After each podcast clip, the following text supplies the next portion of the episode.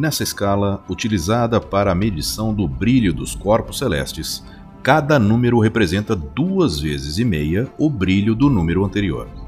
Ela é a magnitude.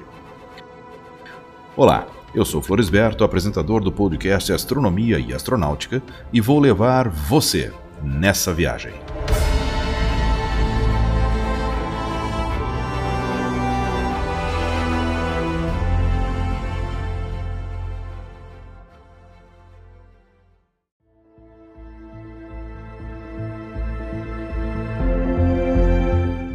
Ao olharmos para o céu, percebemos que umas estrelas brilham mais que outras.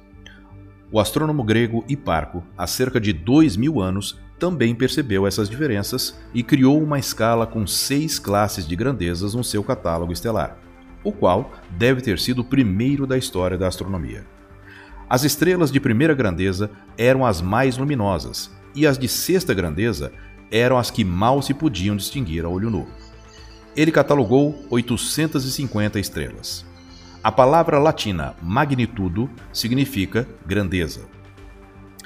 Em 1856, os astrônomos desenvolveram meios tecnológicos para medir objetivamente o brilho dos astros. Ao invés de abandonar o método existente, eles resolveram refiná-lo. Observou-se então que uma estrela de primeira grandeza é 100 vezes mais brilhante que uma estrela de sexta grandeza.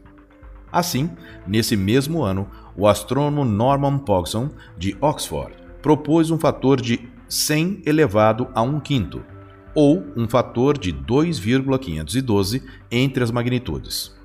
Por exemplo, estrelas de magnitude 1 são da ordem de 2,512 vezes mais brilhantes que as de magnitude 2.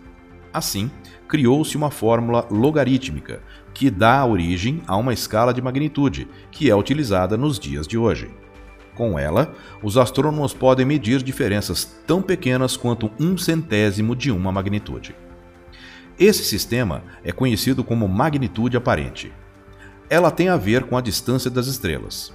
Sirius, a estrela mais brilhante do firmamento, tem maior magnitude aparente, ou seja, valor menor do que Betelgeuse, porque está muito mais próxima da Terra.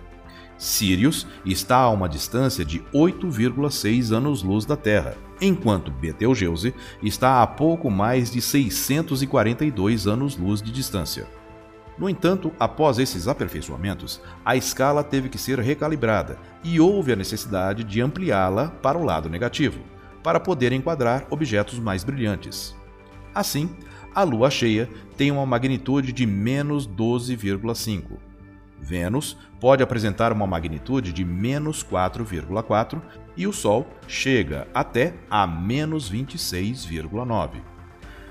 As estrelas também sofreram correções, com Sirius, a estrela mais brilhante do céu, ficando com uma magnitude de menos 1,4.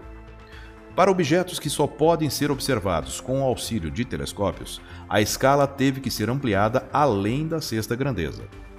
Atualmente, temos mais de 15 milhões de estrelas com magnitude maior que 15 catalogadas, além de 4 milhões de galáxias. A magnitude absoluta. Ela mede a luminosidade de um objeto ou luz refletida por um objeto não luminoso, como asteroides, como se ele estivesse a uma distância fixa. No caso das estrelas, a distância é de 10 parsecs, ou seja, 32,6 anos-luz. Assim, uma estrela a essa distância teria uma magnitude aparente igual à sua magnitude absoluta. No entanto, Betelgeuse teria uma magnitude absoluta muito maior que Sirius, pois ela tem um diâmetro 400 vezes maior que o Sol e um brilho 15 mil vezes maior.